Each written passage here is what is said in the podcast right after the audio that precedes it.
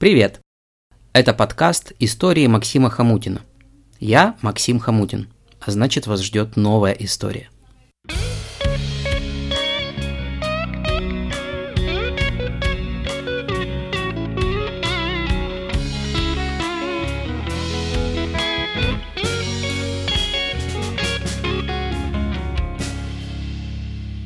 Приятного прослушивания. Рассказ «Человекинг».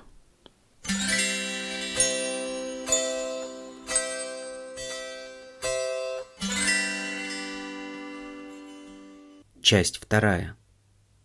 Бангладеш.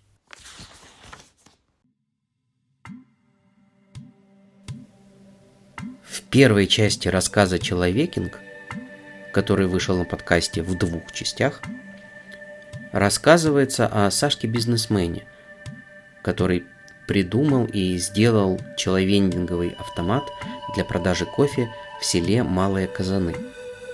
Но для расширения своего бизнеса э, Сашка решает найти новые рынки сбыта и отправляется в Бангладеш со своей подругой Веркой. Что их ждет там, узнаем прямо сейчас.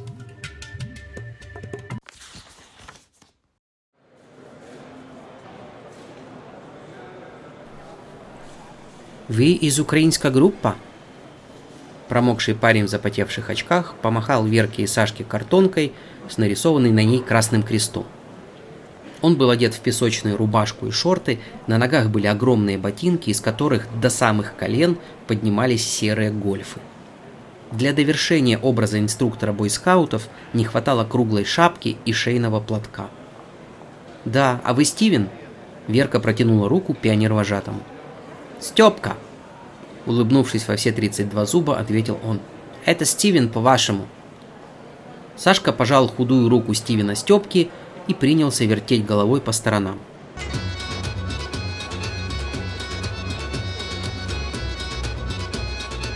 Зона прилета международного аэропорта Шах-Аманат, что неподалеку от Читатонга, напоминала зал ожидания автостанции украинского райцентра в пятницу вечером.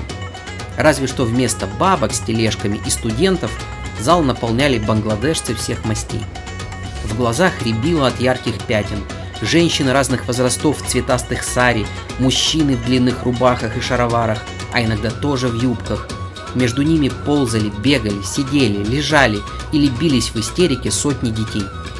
Красное, желтое, зеленое, белое – все контрастировало с темнокожими местными жителями и в сочетании с наполненным пряными запахами влажным воздухом взрывало привычные шаблоны восприятия. Сашка ухмыльнулся. Недостатка в клиентах человеннингового автомата тут точно не будет.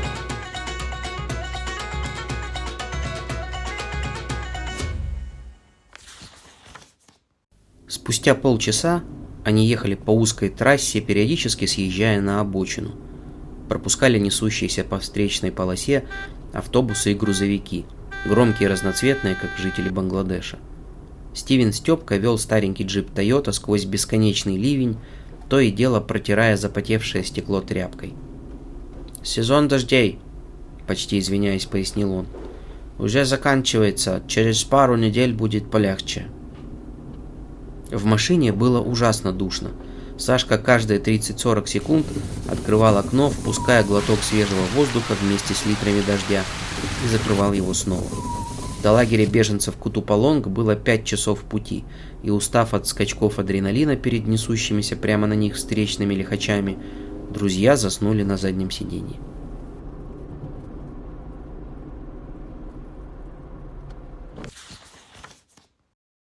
Сашка очнулся от того, что кто-то тыкал в него палкой.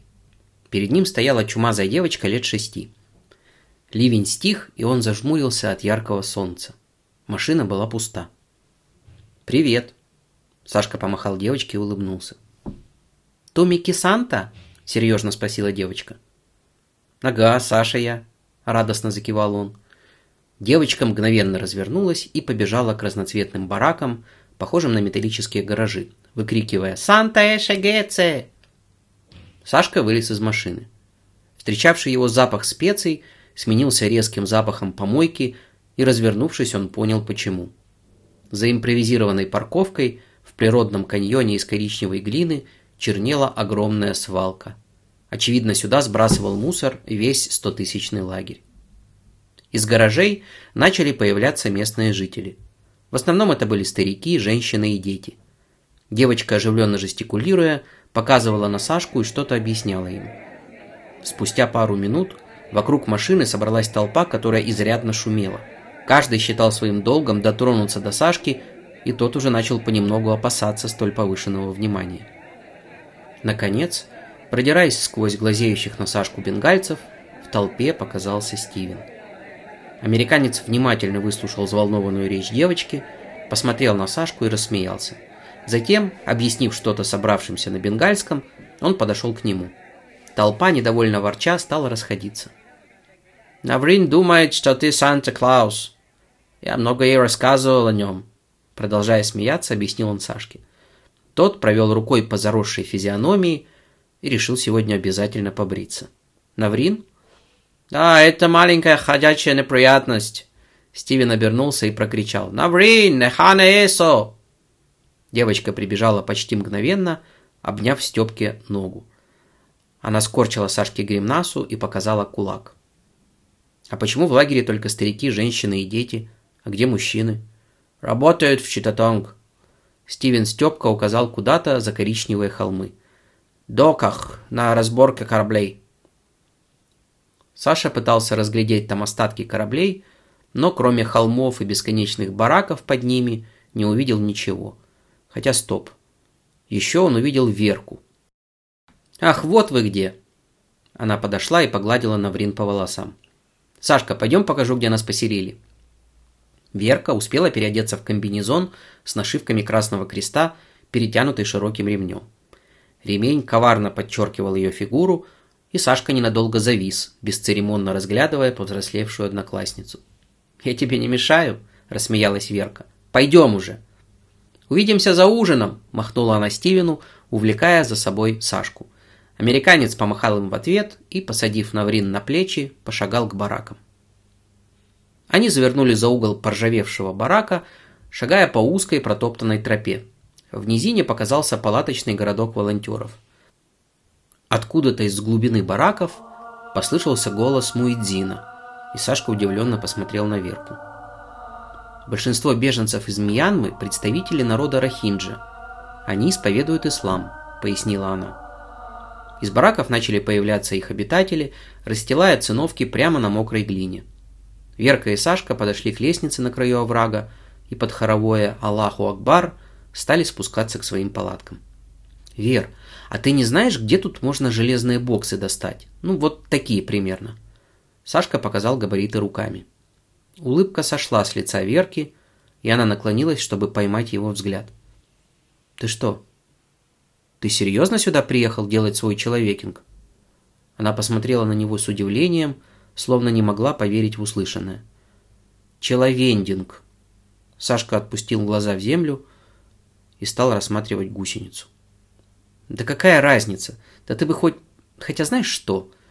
Верка отошла на шаг назад. Делай. Ты прав, народу тут много, да и не видели они никогда такого. Уверена, у тебя получится. Она развернулась и побежала к лагерю. Огромная капля приземлилась на Сашкин нос, и через несколько секунд начался очередной ливень. Ну и чего она взъелась на меня? Я же кофейную культуру в массы принесу. Не буду цены задирать. Я же себе и людям что странное. Сашка брел к палаточному лагерю, шлепая мокрыми ботинками по грязным лужам.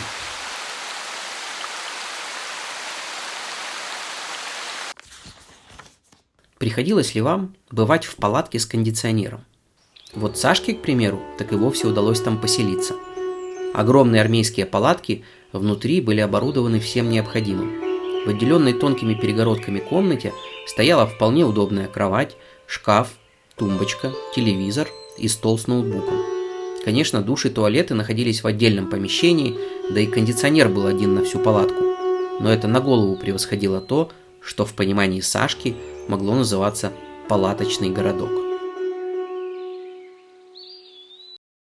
Вечером Сашка-бизнесмен с группой волонтеров пришли на площадь у парковки, где должен был состояться праздничный ужин знакомства по случаю новой смены в лагере Красного Креста.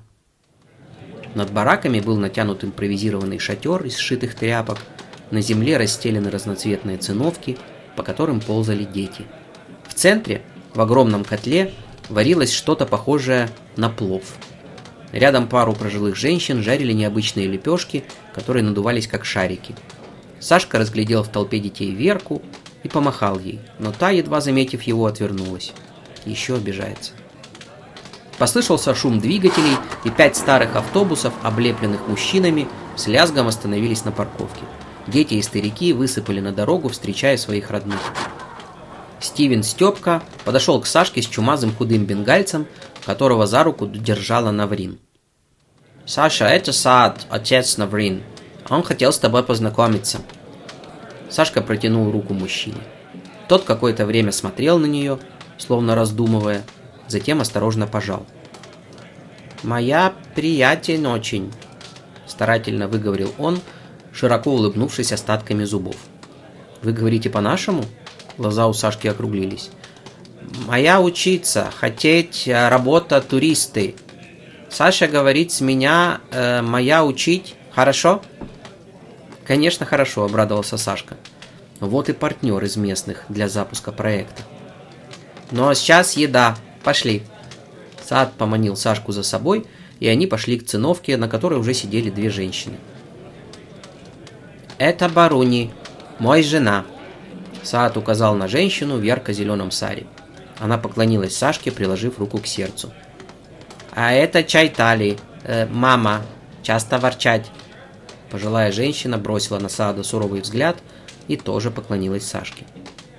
Тот приложил руку к груди и церемонно поклонился в ответ, от чего Баруни засмеялась, пряча лицо за накидкой. «Саша садится, еда! Хорошо!» Саад пригласил его на свою циновку. На огромном банановом листе принесли приготовленный плов и положили на расстеленную на земле клеенку.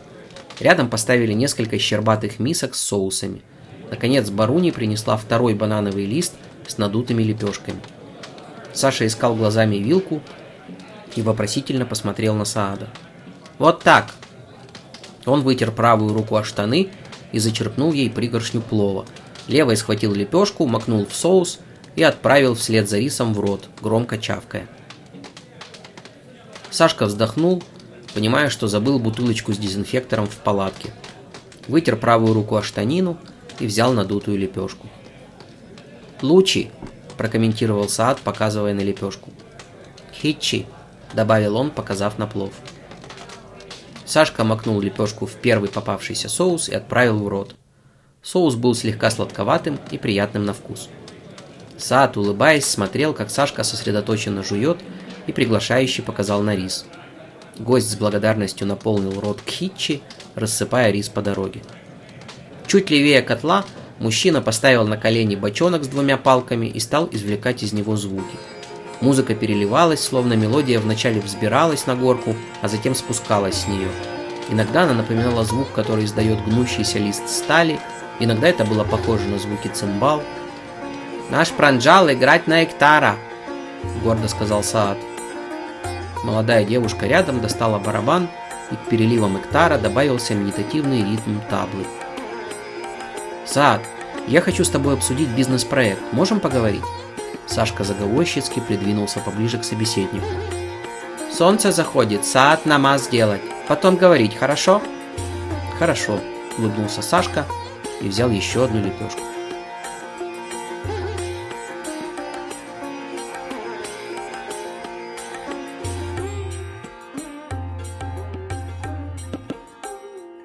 Уже стемнело, когда Сашка и Саат сидели на крыше барака и смотрели на звезды. Саат раскурил трубку и протянул Сашке. Тот кивнул и с благодарностью принял ее. Сигареты закончились еще вчера. От души затянувшись, Сашка закашлялся с непривычки, чем вызвал бурю восторга у Саада.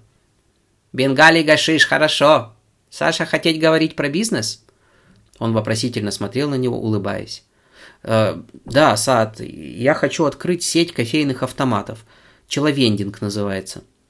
Не понимать, что такое автомат, что такое чело... Как твоя говорить? Неважно. Ты знаешь, что такое кофе? Сашка улыбнулся. «Кофе пить один раз, пакетик есть, принесу». Сад спрыгнул вниз, прежде чем Сашка успел что-то сказать и скрылся в бараке. Через минуту он вернулся с небольшим блокнотом. Бережно раскрыв его, он перебирал страницы, между которыми лежали его сокровища.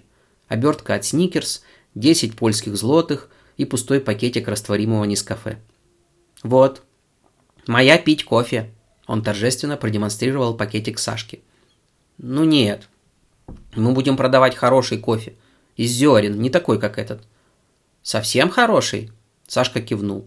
Сад вздохнул и опустил голову. «Жаль, совсем хороший дорого. Никто не покупать. Денег нет». «А мы будем его дешево продавать». Сашка улыбнулся и подмигнул Сааду. «Ты продавать очень дорогой кофе дешево?» «Ну, не совсем». Сашке стало неловко. «Мы будем делать вид, что кофе дорогой, а продавать будем дешевый». «Мы будем говорить неправда?» «Ну, совсем чуть-чуть, никто не узнает». «Саша, зачем говорить неправда?» «Ну, чтобы заработать деньги». «Если я обманывать мой жена Баруни, обманывать дядю Паранджала, даже старую Чайтали им будет плохо. Разве деньги это стоить?» Сашка ковырнул палкой глину на крыше и не отвечал. Снова начался дождь, и потенциальные партнеры спустились с крыши.